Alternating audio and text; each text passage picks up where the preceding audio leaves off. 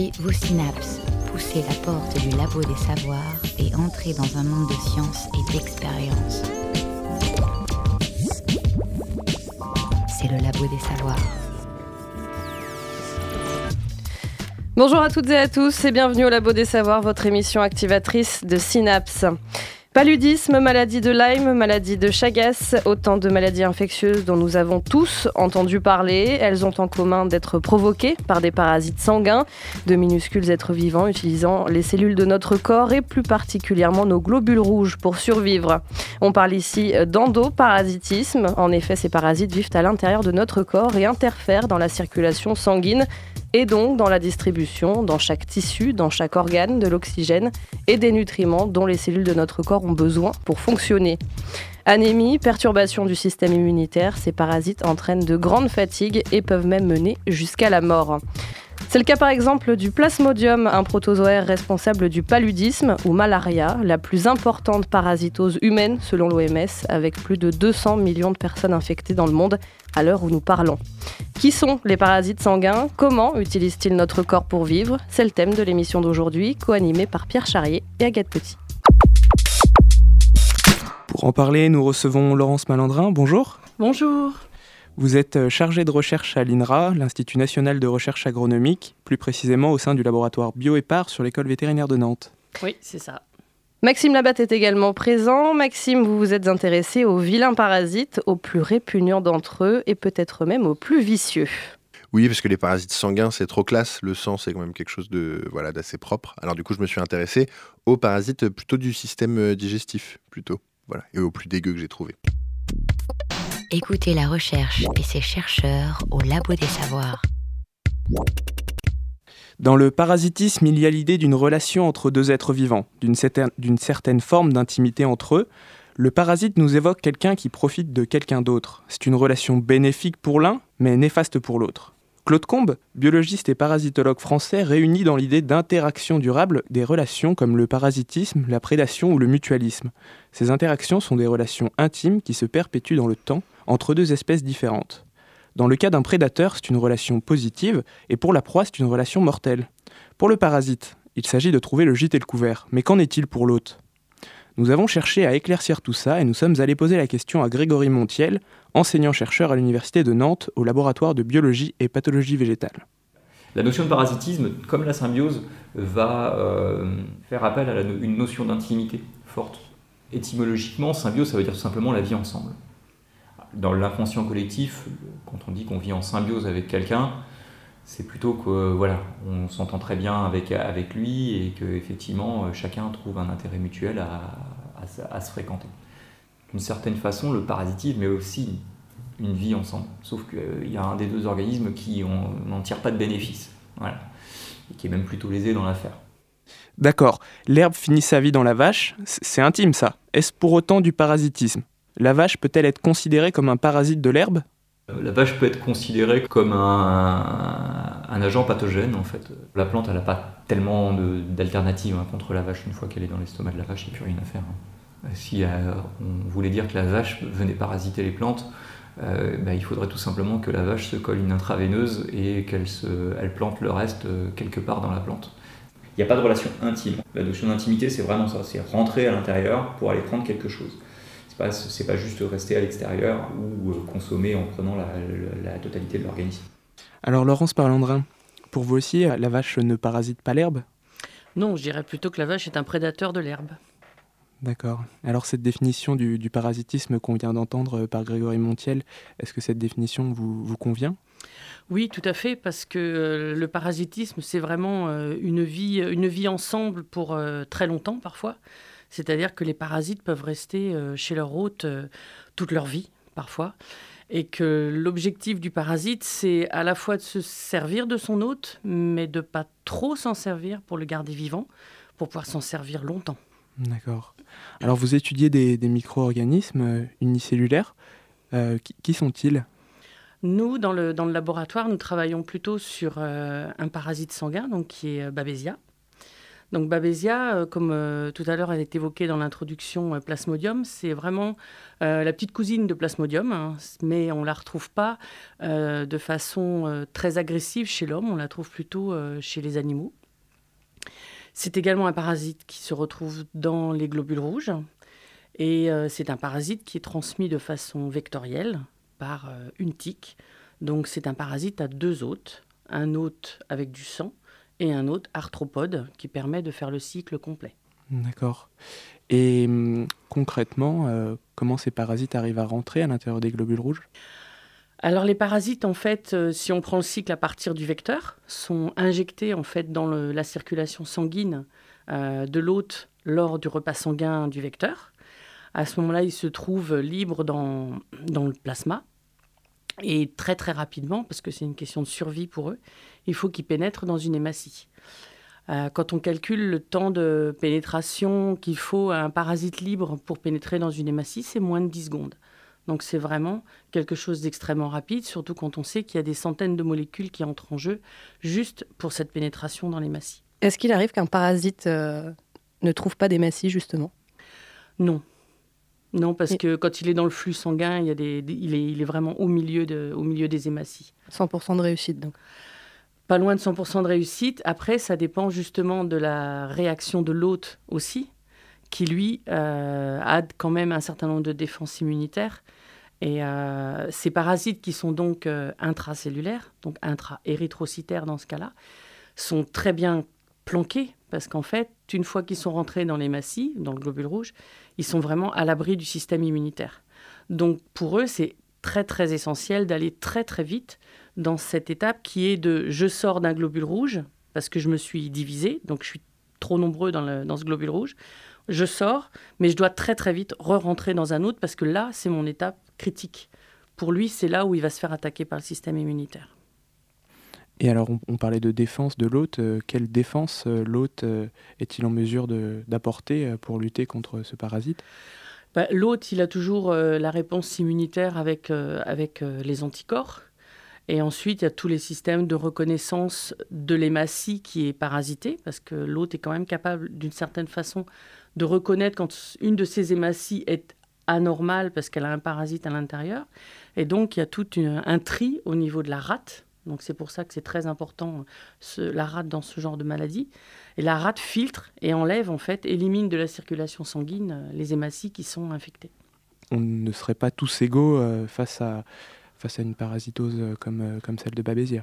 Non, de même qu'on n'est pas tous égaux devant le, devant le paludisme, parce que effectivement, pour Babesia, il, il, doit y avoir un certain nombre de porteurs, enfin d'êtres humains qui sont porteurs sains ou asymptomatiques. Euh, mais par contre, dès qu'un individu est immunodéficient, soit parce qu'il a perdu sa rate euh, au cours d'un accident, soit parce qu'il a une rate euh, de petite taille pour des raisons diverses, ou alors qu'il a le sida, à ce moment-là, il y a aussi un problème d'immunodéficience. À ce moment-là, ce sont des parasitoses qui causent des problèmes et qui vont effectivement jusqu'à la, qui peuvent aller jusqu'au décès du patient. Retour au laboratoire euh, de biologie et pathologie végétale de l'Université de Nantes. Euh, Grégory Montiel travaille sur des plantes parasites de plantes, c'est ce qu'on appelle des orobanches. Euh, ici au laboratoire, on s'occupe d'un parasite qui est un peu plus particulier, qu'on appelle une orobanche. Et cette, cette orobanche, c'est un, un, parasite qui va être dit épirise. Alors c'est encore un mot compliqué pour dire que eh bien, ce parasite-là, il va se fixer sur les racines de la plante hôte. Donc c'est un parasite qui vit majoritairement euh, sur un mode de vie souterrain. Et euh, la présence de l'orobanche dans un champ euh, peut entraîner la perte totale en fait, de la parcelle. On travaille principalement sur une orobanche qui s'appelle l'orobanche rameuse. Elle, est capable de parasiter aussi bien du colza que de la tomate, du tabac, du melon, de la carotte. Une fois qu'elle est fixée donc, sur sa plante hôte, comme je disais, elle pompe les photos assimila. Une plante comme celle-ci va faire ce qu'on appelle une hampe florale et produire jusqu'à 500 000 graines. Avec des graines qui sont minuscules parce qu'elles font euh, une centaine de microns de long. Donc elles vont s'enfouir dans le, dans, le sol. Et leur particularité, c'est qu'elles ne vont pas germer comme ça. Elles vont avoir besoin d'un signal pour germer. C'est-à-dire qu'elles peuvent rester dans le sol comme ça, sans germer, pendant une vingtaine d'années. Et ce signal, en fait, c'est la plante haute qui l'apporte. En fait, c'est comme ça que le, parasite va euh, gérer sa spécificité d'hôte. C'est-à-dire que les plantes euh, de grande culture, tout à l'heure j'ai cité le colza, la tomate par exemple, eh bien, euh, quand elles, elles, poussent dans le sol, quand les racines se développent, eh ben, c'est jamais inerte. Bien sûr, les plantes vont prélever de l'eau, des sels minéraux par exemple à partir du sol, mais elles relâchent aussi un certain nombre de molécules. C'est ce qu'on va appeler des exudats. Chaque type d'exudat est propre à une plante parce qu'en fait il y a un bouquet de molécules, il y a une composition moléculaire qui va être très, euh, très spécifique. Et quand il perçoit ce signal-là, le parasite eh bien, va se mettre à germer, donc émettre une toute petite racine minuscule, et cette racine va rentrer en contact avec la, racine de la plante hôte. Cette racine de la plante parasite, elle ne va pas exactement euh, se comporter comme une racine euh, normale, parce qu'elle va venir s'appliquer, en fait, se poser contre la racine de la plante hôte, se coller vraiment.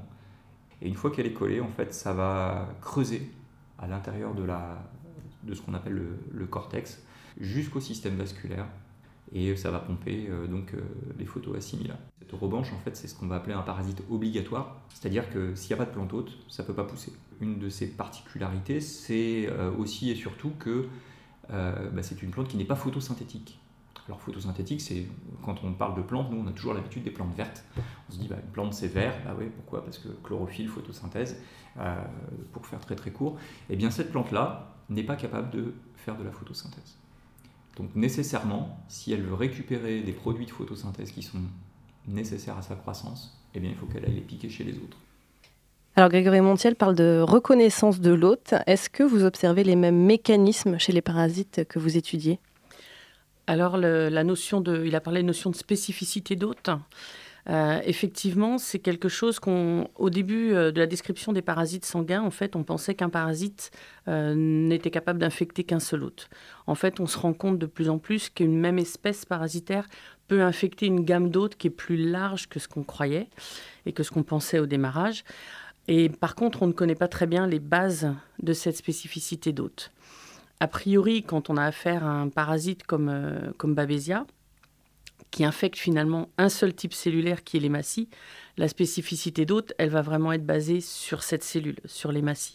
Donc c'est probablement des différences entre les hématies qui vont faire qu'elle va être capable d'accepter euh, l'entrée du parasite, mais aussi sa multiplication à l'intérieur et sa sortie.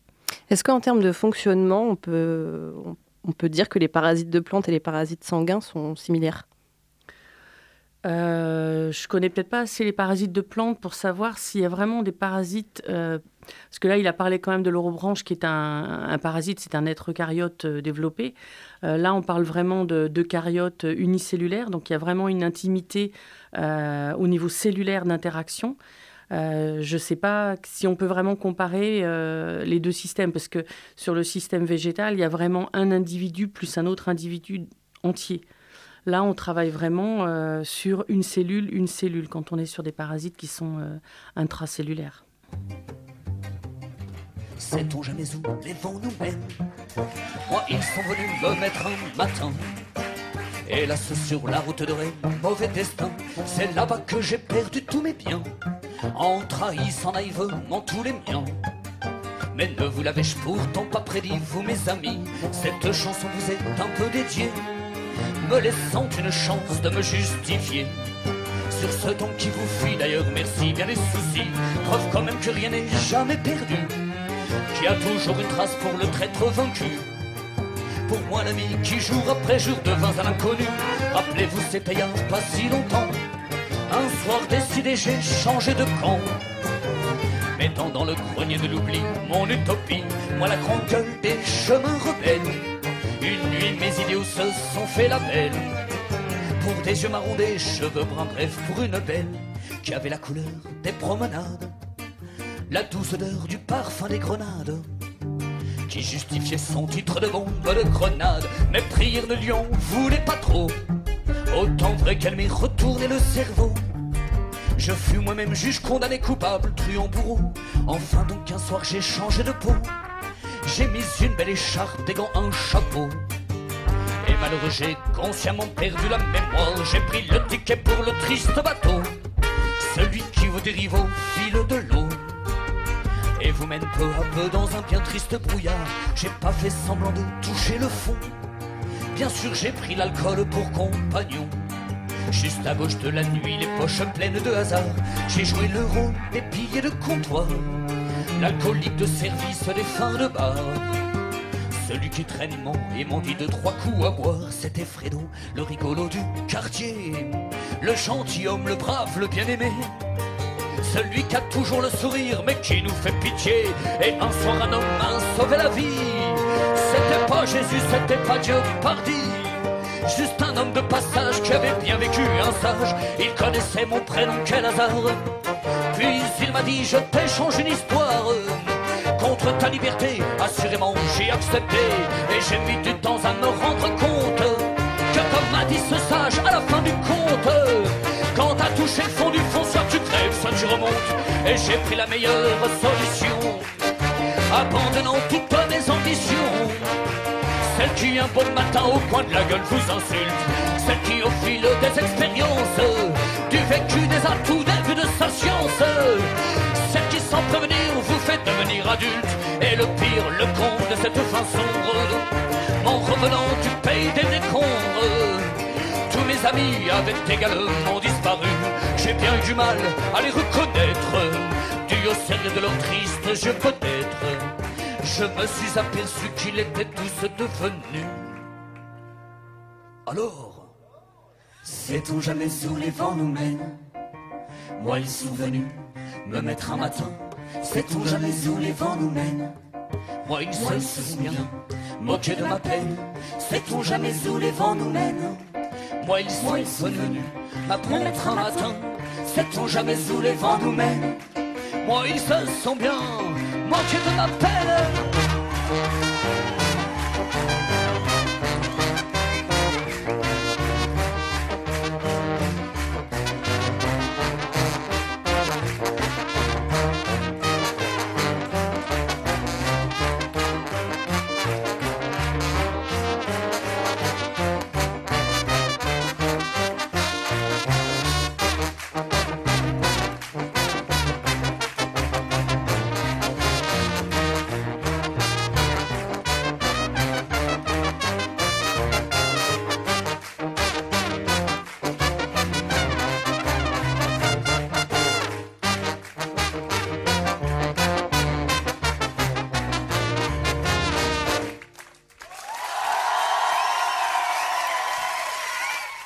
C'est le labo des savoirs.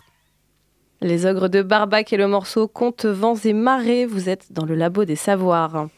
Laurence Malandrin, vous êtes notre invitée aujourd'hui, on le répète pour les auditeurs qui nous rejoignent. Vous êtes chargée de recherche à l'INRA, plus précisément au sein du laboratoire BioEpar à l'école vétérinaire Oniris de Nantes. Les parasites sanguins existent depuis la nuit des temps et s'attaquent, on l'a bien compris, à l'homme mais aussi aux animaux. Est-ce que cela veut dire que tous les animaux avec du sang peuvent être parasités? Je pense que oui. On n'a pas d'études sur tous les animaux, mais à chaque fois qu'on recherche sur une nouvelle espèce, c'est la présence de parasites. En général, on en trouve. Alors, ce c'est ce qu'on disait tout à l'heure sur la spécificité d'autres qu'on croyait étroite. En fait, plus on regarde euh, dans la nature et dans la faune sauvage, plus finalement on trouve des hôtes qui hébergent les mêmes parasites que ceux qu'on peut retrouver chez l'homme. Donc à ce moment-là, ces animaux servent de réservoir de parasites qu'on appelle zoonotiques, c'est-à-dire transmissibles potentiellement à l'homme ou qui peuvent passer de l'un à l'autre. Quelle diversité exactement on trouve chez les parasites sanguins?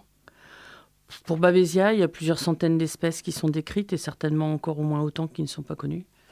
Alors on parle de Babesia, mais euh, on en- il existe sûrement d'autres euh, espèces euh, ou d'autres euh, groupes de parasites sanguins. Oui, bien sûr. Il y a énormément de parasites sanguins différents et en plus, ils vont. euh, là, on parle parasites sanguins en général, mais en fait, il faudrait différencier les, parasites qui vont infecter les différents types de cellules sanguines. C'est-à-dire qu'il y a les parasites qui vont infecter euh, les hématies, mais il y a des parasites qui infectent euh, les macrophages, qui infectent les lymphocytes B, qui infectent les lymphocytes T.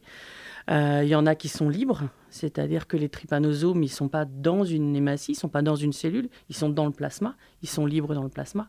Donc il y a vraiment toutes les possibilités d'interaction et de type de vie euh, au niveau euh, du, du système sanguin. En dehors de leur lieu de culture justement à ces De- parasites, qu'est-ce qui les différencie? Oui, de vie, pardon. Qu'est-ce qui les différencie? Alors la plupart des parasites euh, là dont on parle, ce sont des, ce sont des protozoaires. Donc euh, ils ont quand même un certain nombre de caractéristiques communes. Ce sont des eucaryotes euh, unicellulaires. Il y a rarement des parasites sanguins qui soient pluricellulaires. Il y a les microfilaires. C'est à peu près les seuls qui sont des, donc, qui sont des helminthes. Et après, on peut trouver effectivement des bactéries aussi. Au niveau de diversité, un petit peu phylogénétique et de placement dans le, dans le règne. Est-ce que tous les parasites qui peuvent être euh, qui, peuvent s'attaquer aux animaux peuvent également s'attaquer à l'homme Non, il y a des parasites qui sont spécifiques euh, de certains animaux ou de groupes d'animaux, mais qui vont pas qui vont pas être zoonotiques, c'est-à-dire qui ne représentent pas euh, un risque de transmission à l'homme. En ce qui nous concerne, nous les humains, comment est-ce qu'on les attrape précisément? Alors ça dépend du mode de transmission. Là, euh, sur des parasites comme le, comme le paludisme ou comme, euh, ou comme Babesia, euh, ils sont transmis par des vecteurs. Donc dans le cas de Plasmodium, donc l'agent du paludisme, le vecteur c'est le moustique. Dans le cas de, de Babesia ou alors de, de Borrelia, donc l'agent de la maladie de Lyme, le vecteur c'est la tique. Est-ce qu'on peut considérer les virus ou encore les bactéries comme des parasites? On considère souvent euh, les bactéries comme des microparasites finalement. De la même façon qu'on peut considérer les eucaryotes unicellulaires sur lesquels on travaille comme des microparasites, c'est-à-dire c'est des, parasites unicellulaires. En plus, euh, un certain nombre de ces bactéries sont également intra, euh, intracellulaires. Donc elles ont les mêmes intimités de fonctionnement que certains des parasites sur lesquels on travaille. Qu'est-ce qui les différencie alors finalement? Ah, c'est des, des, structures cellulaires, c'est-à-dire qu'on sait la différence entre prokaryotes euh, et eucaryotes. Donc c'est la structure du noyau, euh, c'est vraiment de la de, de l'organisation cellulaire générale. Et est-ce que l'on pourrait comparer euh, cette interaction parasitaire à celle qu'il existe entre un virus et une bactérie? Oh oui, oui, oui. Oui, tout à fait. Sauf que le virus, lui, va, il va plus s'installer au niveau de, du génome. Euh, mais oui, c'est pareil, c'est un parasitisme. Le virus pour la bactérie, euh, oui, c'est un parasitisme. De même que pour les éléments transposables, par exemple. Oui. Chacun parasite l'autre à son échelle moléculaire ou cellulaire. les éléments transposables qui sont des, des séquences d'ADN euh, qui viennent se dupliquer à l'intérieur du génome. voilà. Mais les éléments transposables, ils sont alors on dit parasites, mais euh, ils sont également intéressants pour la cellule parce qu'en fait ils permettent de bouger, en même temps qu'ils bougent, ils permettent de bouger d'autres morceaux d'ADN qui peuvent être intéressants pour la cellule de faire bouger. Donc elle peut en tirer un avantage. Oui, ou, même venir euh, augmenter le niveau d'expression. Euh. Voilà, oui, tout à fait. Donc là on est, on n'est pas sur de la symbiose, mais on est quand même du, du travail un petit peu mutuel. Je pense qu'il y a un peu d'intérêt dans les deux les deux. Sur un échange positif réciproque. Ça peut. Voilà, donc il y a aussi du positif dans le parasitisme. Voilà. À cette échelle-là. À cette échelle-là, qui est une toute petite échelle, mais bon, on l'a, on l'a trouvé. Euh, les animaux composent en permanence avec les, pressions des, des, parasites. Comment est-ce que ça se traduit chez les parasites que vous étudiez spécifiquement? L'intérêt, enfin moi ce que je trouve passionnant chez les parasites, c'est leur capacité justement à jouer euh, du système immunitaire. C'est-à-dire qu'effectivement, l'hôte va mettre en place un certain nombre de défenses de façon à limiter la multiplication, mais en général, l'hôte n'arrive jamais à aller jusqu'à l'élimination du parasite. Pour la bonne raison que le parasite a des procédés qui lui permettent d'échapper de façon quasiment systématique à ce système. Donc en fait, l'hôte met en place un système et il élimine une partie de la population du parasite, mais il y a une partie qui est sélectionnée, qui est résistante quelque part euh, au système euh, de défense mis en place et qui va à nouveau se multiplier. Et donc ça va être des vagues de parasites qui vont être un peu différents, qui vont s'être modifiés ou sélectionnés comme modifiés et qui vont continuer à résister et à persister dans l'organisme. C'est ce qu'on appelle de l'échappement immunitaire. En fait, euh, les parasites intra-érythrocytaires n'étaient, je dirais, sensibles aux défenses de l'autre que lorsqu'ils étaient extracellulaires, lors cette étape euh, entre la sortie d'une hématie vers l'invasion d'une autre hématie. En général, euh, le système immunitaire va réagir contre les structures de surface de ce parasite à ce moment-là, qui sont en général des protéines. La façon en fait de réagir du parasite va être d'être capable de modifier ces protéines de surface quand l'hôte, lui, développe un système de défense contre un type de protéine. À ce moment-là, il va se modifier et en produire une un peu différente dans la population, il y aura un certain nombre d'individus qui vont la produire et donc ils seront sélectionnés parce que le système immunitaire pourra rien faire à ce moment-là. Il s'adapte en quelque sorte. Tout à fait. C'est un échappement. Euh, ce dont vous venez de nous parler euh, évoque un petit peu euh, la course aux antibiotiques à l'intérieur des hôpitaux pour le traitement des, des infections. C'est un petit peu différent parce que dans l'utilisation d'antibiotiques, oui, c'est un petit peu un échappement par mutation. Donc par acquisition de résistance, effectivement, du, de l'agent pathogène, en fait. là, c'est un mécanisme euh, qui met en place, euh, qui met en jeu en général beaucoup de gènes euh, et qui a un coût assez élevé, je pense, pour le parasite. Parce que, par exemple, dans le cas du, dans le cas du trypanosome, ce qu'on appelle la variation antigénique, donc ce qui permet de faire varier ces protéines de surface, c'est quand même, ça représente 30% du génome de ce parasite. Donc c'est énorme, c'est plus de 2000 gènes ou pseudogènes qui sont dédiés à ça uniquement. Donc c'est vraiment une mise en place très lourde et un système très lourd qui est mis en place de façon à pouvoir vraiment s'échapper, quelles que soient les conditions. Est-ce que ça veut dire aussi qu'en cherchant euh, systématiquement à se, protéger contre les parasites, on leur offre pas aussi l'occasion de se renforcer? Oui, tout à fait. Euh, mais je pense que euh, l'interaction durable est très durable puisque ça fait des millions d'années que ça dure. Euh, a fait que ce système s'est mis en place. Nous, quelque part, on intervient euh, dans, la, dans ce processus immunitaire lorsqu'on veut utiliser des vaccins. Et à ce moment-là, effectivement, ça pose problème parce qu'on se retrouve face à un parasite qui est parfaitement prêt à se défendre contre tous ces types de systèmes-là. Donc c'est pas une course, c'est pas une course à l'armement, c'est ce que j'appelle une course à l'échappement. C'est-à-dire que le parasite, il n'est pas armé, il est là pour survivre dans l'hôte et, s'y maintenir. Est-ce que les parasites peuvent aussi, à leur tour, être parasités? Oui, bien sûr. Comment ça se passe? Bah, ça, peut être des, ça peut être des virus, ça peut être, oui, il, doit, il y a des parasites de parasites. L'hyperparasitisme existe aussi, oui. C'est beaucoup moins étudié, parce que ça devient très compliqué. D'accord. Oui. Donc finalement, on n'a pas beaucoup d'informations là-dessus. Non. Et est-ce qu'on est, quand on est parasité par un parasite qui est déjà parasité, est-ce que ça augmente ses capacités à nous parasiter ou pas? Ça, je sais pas. J'ai pas d'informations euh, sur l'hyperparasitisme des parasites. Sanguin en plus. le vecteur, par exemple la tique ou le moustique, euh, est souvent notre propre parasite. Oui. Il transporte un parasite. Est-ce qu'on peut dire que le vecteur est parasité? Ah bien sûr, tout à fait. Dans tout ce qui est... Euh, c'est très compliqué la, transmission au vecteur.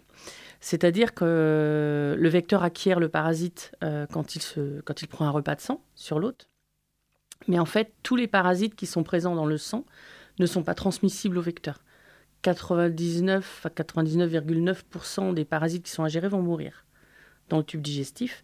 Il n'y a que les formes qu'on appelle les formes présexuées qui vont pouvoir survivre chez le vecteur.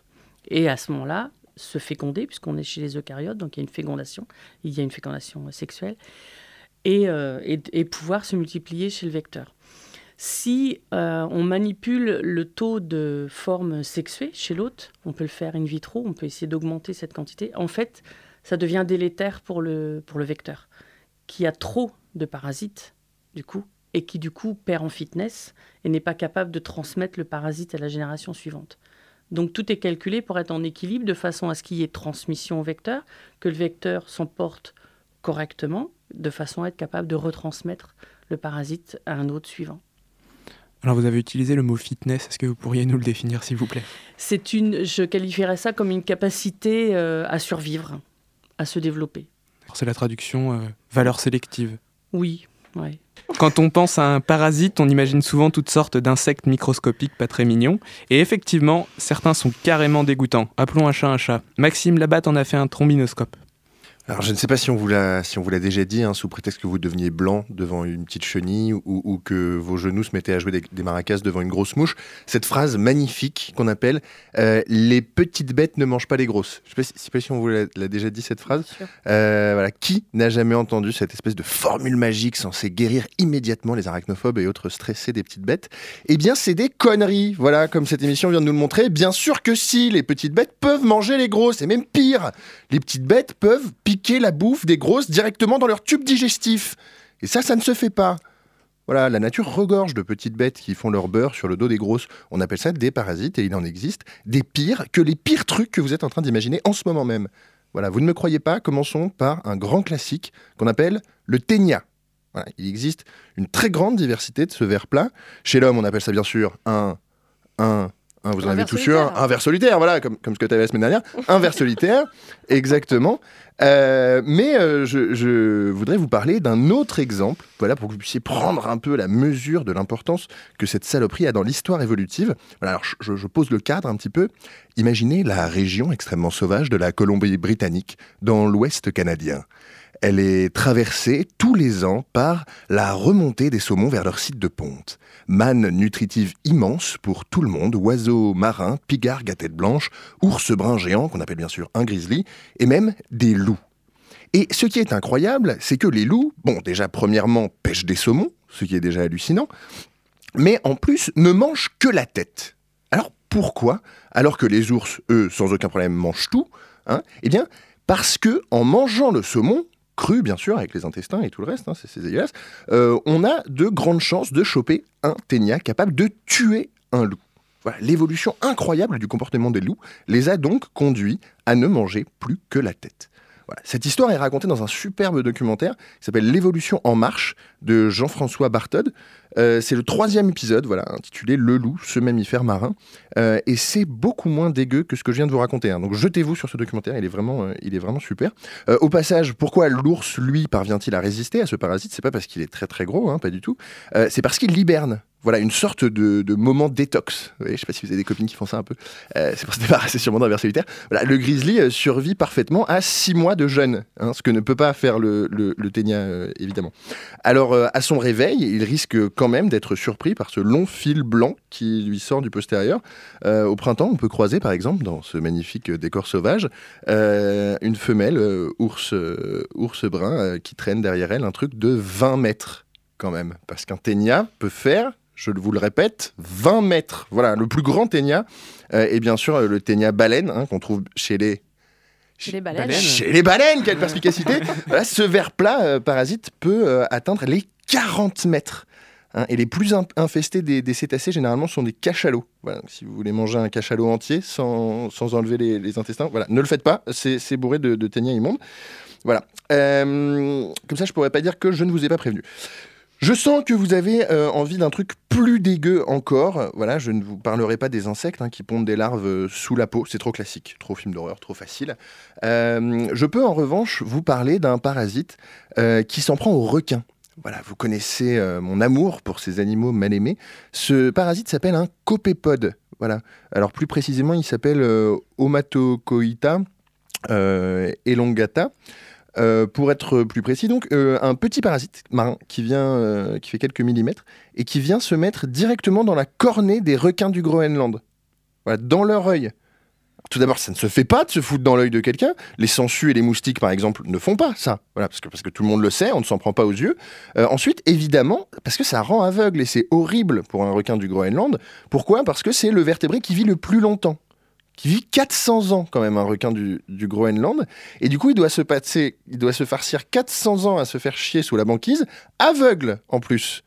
Voilà, alors c'est c'est particulièrement horrible parce qu'il ne pourra jamais euh, jouir du spectacle fantomatique des premiers rayons du soleil qui bercent la banquise pour euh, inonder de lumière glacée les fonds océaniques abyssaux. Voilà, c'est terrible de devoir euh, survivre dans cet univers gelé sans pouvoir profiter au moins d'un petit spectacle matinal. Voilà. Alors je vous ai gardé le pire pour la fin, hein, évidemment. Ça s'appelle le Leucochloridium paradoxum. Voilà, c'est un, un ver plat aussi, hein, donc cousin du, du ténia dont je vous parlais au début. Euh, il grandit dans le tube digestif d'un escargot. Voilà, qui prend euh, une forme étrange qui lui permet de se foutre, euh, au bout d'un moment, d'un stade avancé de son développement, à l'intérieur des antennes de l'escargot. Donc dans l'œil, hein, les espèces de petites cornes qu'ont les escargots. Voilà. Alors, euh, imaginez euh, un peu, je ne sais pas comment vous le décrire. On va vous mettre bien sûr le lien sur le site de l'émission pour que vous puissiez euh, voir. Et puis, si vous voulez le voir là directement, tapez Parasite Escargot sur YouTube, vous verrez directement les images. C'est absolument immonde. Un ver rentre donc dans ses cornes, ce qui fait grossir énormément les cornes. Euh, le leucochloridium paradoxum euh, est, en plus un animal euh, migrateur, si l'on veut, car il vit d'abord dans le tube digestif d'un escargot, mais se reproduit dans le tube digestif d'un oiseau. Voilà. Alors comment passe-t-il de l'un à l'autre? Euh, Eh bien, une fois euh, avoir rendu, euh, avoir réussi à rendre l'escargot aveugle, l'escargot ne voit plus où sont les zones protégées à l'ombre des prédateurs. il se met du coup vers le haut des herbes folles où il se fait gober directement par, par l'oiseau. On a tendance à dire que, cette, que ce parasite zombifie un petit peu l'escargot en, en, lui poussant à avoir ce comportement. il se retrouve donc euh, en haut d'un bras d'herbe, les yeux euh, voilà, qui font des espèces de, de, de, couleurs euh, fuchsia, orange, violette, gonflées, qui clignotent. Voilà. et l'oiseau le mange et il se retrouve donc directement propulsé dans son nouvel environnement, qui est bien sûr le système digestif de l'oiseau, dans lequel il va pouvoir se euh, reproduire. Il ne manque plus qu'une petite fiente euh, à retomber au sol pour que la larve puisse retourner euh, dans l'escargot et continuer son cycle migrateur d'intestin en intestin absolument improbable. Pensez-y la prochaine fois que vous vous dites que vous avez une vie de merde. Pensez à la vie de, ce, de ce parasite. Vous, relativiserez un petit peu. N'oubliez jamais que vous êtes vous-même une planète, un écosystème extrêmement riche en qui coule le long de son intestin un havre de vie pour des parasites perdus. Merci beaucoup Maxime. On s'excuse auprès de nos auditeurs qui peut-être sont en train de déjeuner ou de dîner. Donc maintenant on sait que les ours font de la détox et que les parasites font du fitness. C'est ça? Et manger du sushi surtout. Rassurez-nous, euh, Laurence Malandrin, euh, nous les humains, nous n'intéressons pas l'ensemble des parasites, euh, parasites sanguins ou parasites bien dégueux. Non, non, non, non, heureusement, il faut en garder un petit peu pour les animaux. On n'en a que quelques-uns. Et ça représente euh, une grande diversité juste au sein, des, au sein de nous, chez nous, les humains? Une grande diversité de parasites qui existent? Oui. Euh, oui, on a à peu près. Oui, je pense qu'on a des parasites qui représentent à peu près tous les grands embranchements dans lesquels il y a des parasites.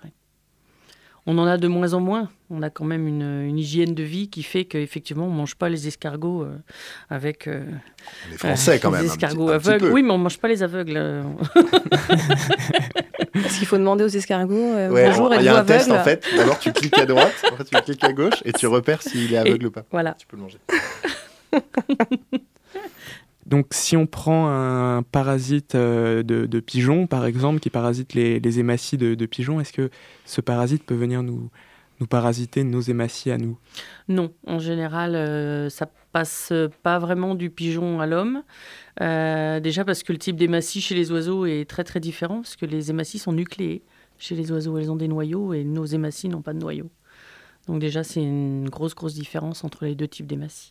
Est-ce qu'il y aurait, on, peut imaginer qu'il y a un problème de vecteur aussi, qu'on on partage pas forcément les mêmes vecteurs ou? On partage. Alors, il y a un vecteur quand même en Europe qui est très, euh, très ubiquiste, donc qui va pouvoir aller un petit peu sur tous les types d'animaux, y compris l'homme. C'est euh, la tique Ixodes ricinus et on la retrouve à la fois chez les oiseaux, les cerfs, euh, les lézards et l'homme. Donc, elle, peut, elle peut faire le pont entre des espèces sauvages diverses et variées et l'homme.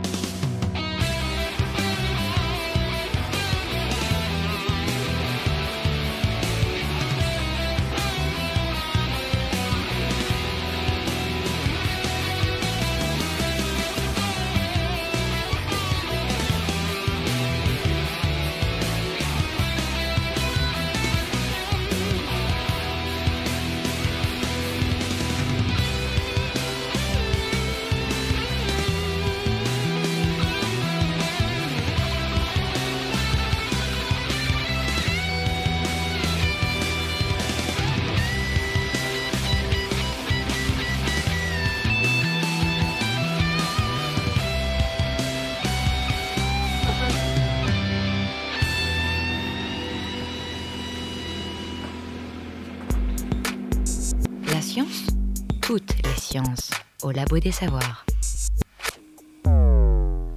Vous êtes au Labo des Savoirs, nous sommes en compagnie de Laurence Malandrin du laboratoire Bioépar de l'école vétérinaire de Nantes. Les parasites sont partout et sont mouvants. Parfois ils changent d'hôte, ne se reproduisent que dans certains, c'est ce que l'on appelle des cycles.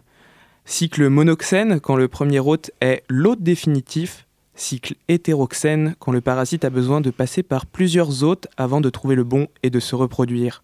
Vous l'aurez compris, les différents cycles correspondent au nombre d'hôtes nécessaires pour passer d'une génération à l'autre. La notion de cycle est fondamentale en parasitisme. Alors Laurence Malandrin, chez, les parasites que vous étudiez, sommes-nous d'abord les hôtes définitifs? Non, nous sommes euh, pas les hôtes définitifs. Les hôtes définitifs, ce sont les vecteurs, ce sont les tiques. Parce que l'hôte définitif, par définition, est celui qui héberge la reproduction sexuée. Et la reproduction sexuée se fait chez le vecteur. C'est pareil pour le paludisme. C'est chez le moustique. L'hôte définitif, c'est le vecteur. Nous, nous ne sommes que là pour faire de la multiplication asexuée de parasites. C'est-à-dire qu'on est un peu là pour faire de la, comme de la multiplication de bactéries. Donc, C'est complètement asexué. On peut donc se comparer à un réservoir de gamètes. Un réservoir de prégamètes, oui, c'est ça. Un réservoir de prégamètes. D'accord. Parce qu'ils ne sont pas encore sous forme gamètes. Ils ne deviennent des gamètes que quand ils sont ingérés par le vecteur dans son tube digestif. D'accord, donc vous venez de répondre à, à la question. Nous ne sommes pas des... Enfin, pour ces parasites, ce n'est pas un cycle monoxène, vu qu'il y a plusieurs hôtes. Oui, tout à fait. Et alors c'est le cas de, de Babesia, de, de, de Borrelia, de ce genre d'autres parasites ou, euh, Alors Borrelia, euh, Borrelia a besoin du, du vecteur pour euh, son épidémiologie et être transmise. Par contre, c'est un prokaryote, donc il n'y a pas de reproduction sexuée. Donc en fait, elle passe. Le, le- le vecteur est vraiment un mode de passage d'un hôte à l'autre. Il n'y a pas de reproduction sexuée chez l'hôte, chez le vecteur, puisqu'il n'y en a pas. Comment le, le cycle se termine-t-il alors? Ah, c'est un cycle sans fin. Je passe de l'un à l'autre et je recommence. Éternellement. L'hôte dans lequel euh, vient se faire la reproduction, c'est le vecteur. Oui, tout à fait. Et ensuite, ça diffuse dans les différents organes euh, du vecteur. Après, euh, chez les tiques, le cycle est un petit peu compliqué puisqu'en fait, euh, les tiques ont elles-mêmes plusieurs stades. Donc, euh, les tiques ont, un- ont trois stades, ont un stade larve, nymphe et adulte. Et que selon le parasite, c'est pas le même stade euh, de la tique qui peut s'infecter, et c'est pas le même stade de la tique forcément qui peut réinfecter un nouvel hôte. Donc c'est un petit peu compliqué. Et ensuite, il y a des parasites dont les babésias, c'est un peu leur spécificité, qui sont capables de passer euh, à la génération suivante. C'est-à-dire qu'elles ont un maintien très long terme chez le vecteur, puisqu'elles sont capables de passer par les œufs, donc dans les ovaires, dans les œufs, et à la génération suivante. Donc c'est la transmission transovarienne. Donc qui permet le maintien du coup euh, du parasite euh, chez une population de tiques. On a estimé que ça pouvait se maintenir pendant euh, 5, 6, 7 ans chez le, vecteur lui-même. Donc on a deux réservoirs euh, importants, l'hôte chez lequel se fait la reproduction asexuée et le vecteur où, le parasite est maintenu très longtemps. Face à ce nombre important d'hôtes, euh, de stades d'hôtes, etc., comment le- le- les parasites au bon stade arrivent-ils à se retrouver pour euh, se reproduire? Bah, c'est qui perd gagne, on joue et puis on gagne ou on perd. C'est-à-dire que si, euh, si, le, si un parasite est ingéré par la mauvaise tique, il va mourir dans le tube digestif, il n'ira pas plus loin. Il ne réussira pas parce qu'il n'a pas, pas les bons processus cellulaires, il ne réussira pas à faire, euh, à, traverser la membrane du tube digestif et aller se mettre dans les glandes salivaires pour être euh, réinjecté à l'autre suivant. La compatibilité n'est pas bonne. Moi, j'aimerais bien qu'on revienne vraiment sur la notion de reproduction, euh, que vous nous décriviez, voilà, ce qui se passe dans le vecteur au moment de la reproduction d'un parasite. Eh bien, vous avez, en fait, je vous ai expliqué tout à l'heure que dans le sang se trouvaient les, les formes présexuées. Et donc, en fait, quand elles sont ingérées par le, par le vecteur, il y a un, stimulus, quelque part, puisqu'il y a une différence de température très élevée, puisqu'on passe de 37 à... On peut estimer qu'une tique fixée doit être aux alentours de 30 degrés, puisqu'elle est quand même contre la peau, plus un, des modifications de pH qui se produisent dans le tube digestif. Et ça, ça va provoquer l'évolution de ces pré-gamètes en gamètes qui vont fusionner pour former un œuf qui va aller se loger dans la paroi du tube digestif et qui va évoluer pour donner les, les formes suivantes, les zookinettes. Et euh, il y a des formes mobiles dans le vecteur qui vont aller euh, soit dans les glandes salivaires pour euh, se multiplier et être réinjectés, soit aller dans les ovaires s'il y a une transmission transovarienne. Est-ce qu'une fois que le parasite s'est reproduit, il meurt automatiquement ou est-ce qu'il continue Bah, de, il- de se reproduire encore euh, Le parasite? Oui, le parasite. bah, Il va donner un œuf qui va donner une descendance. Donc euh, les deux gamètes de départ euh, sont morts. Enfin, ils sont évolués en œuf et en descendance. ouais. Pensez-vous que le parasitisme a joué un rôle important euh, par rapport à nous, notre, euh, notre système sanguin et dans, son, dans le développement et l'évolution de ce système sanguin? Non, je pense que les parasites ont utilisé un système qui existait et en ont tiré profit chacun à leur manière. C'est-à-dire qu'il y a, en, relation très intime, il y a, les qui sont d'autres parasites sanguins euh, transmis aussi par les tiques. Elles, euh, infectent les lymphocytes, donc les cellules de l'immunité, les lymphocytes B, T ou cellules dendritiques ou macrophages. Et en fait, euh, elles, euh, elles font un peu plus qu'avec l'escargot, c'est-à-dire qu'en fait, elles, euh, elles se font une lignée cellulaire à elles, c'est-à-dire qu'elles euh, elles s'installent dans la cellule et elles font en sorte qu'une cellule qui ne se multiplie normalement pas va se multiplier et va se multiplier au même rythme que le parasite, ou se diviser, c'est pareil, de façon à ce que chaque cellule fille continue à héberger le parasite et ça de façon infinie.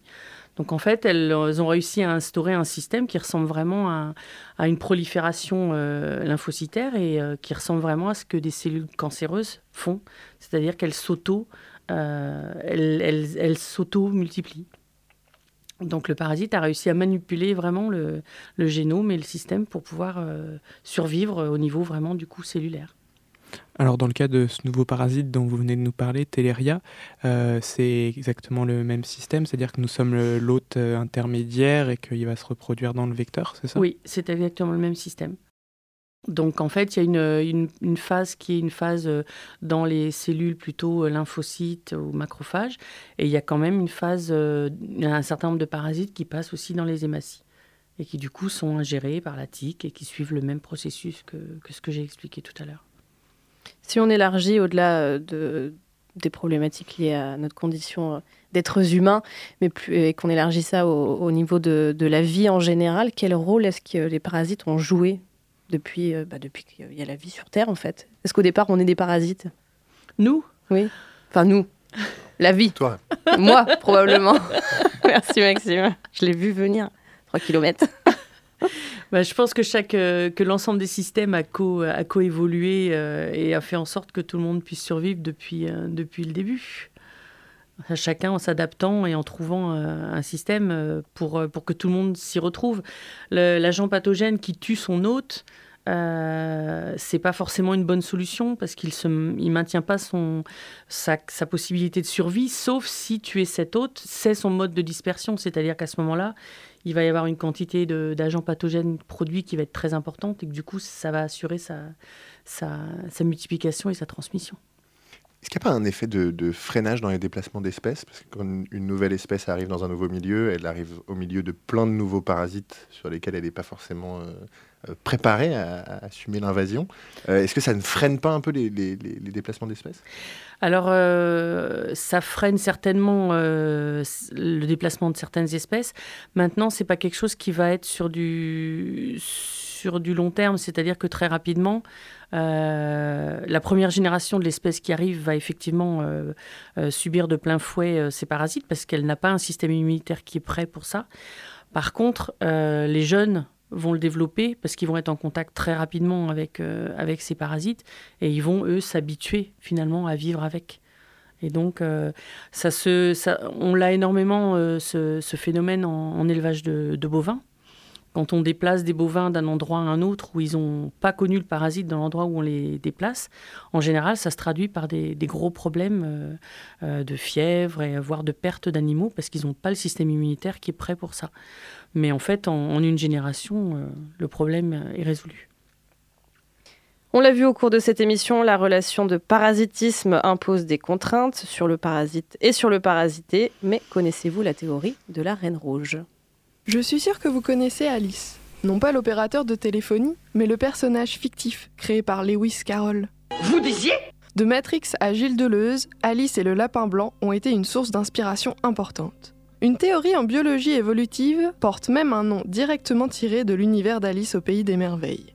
The Red Queen Hypothesis, en français, l'hypothèse de la reine rouge. C'est dans les années 70 que Leigh Van Valley essaie d'expliquer la relative constance des taux d'extinction d'êtres vivants à l'échelle géologique. Taux d'extinction qui sont observés grâce aux registres fossiles. Van Vallen fait l'hypothèse que les prédateurs les plus rapides, les plus efficaces, sont favorisés et survivent mieux. De l'autre côté, les proies les plus rapides, celles qui échappent le plus aux prédateurs, sont elles aussi favorisées. S'ensuit l'idée d'une coévolution permanente entre la proie et le prédateur. Évolution qui ne modifie pas le rapport de force, mais pousse constamment les espèces à s'adapter.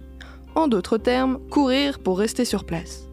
C'est un constat que fait Alice dans le deuxième volet de ses aventures au pays des merveilles, lorsqu'elle se lance dans une course folle avec la Reine Rouge.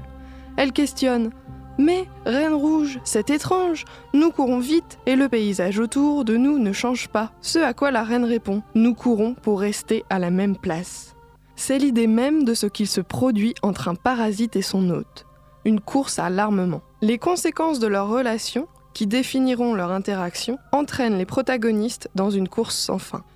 Ce phénomène de coévolution est quelque chose dont les conséquences sont observées même au niveau moléculaire. Et oui, on peut le voir sur l'évolution de l'ADN. Les conséquences d'une interaction durable sont des moteurs de diversité incroyables. Expliquer plus clairement, c'est pas plus clair pour moi. Une capsule enregistrée et signée par Sarah-Louise Filleux. Euh, Laurence Malandrin, est-ce qu'on observe euh, les effets de cette coévolution qui vient d'être évoquée chez les parasites que vous étudiez?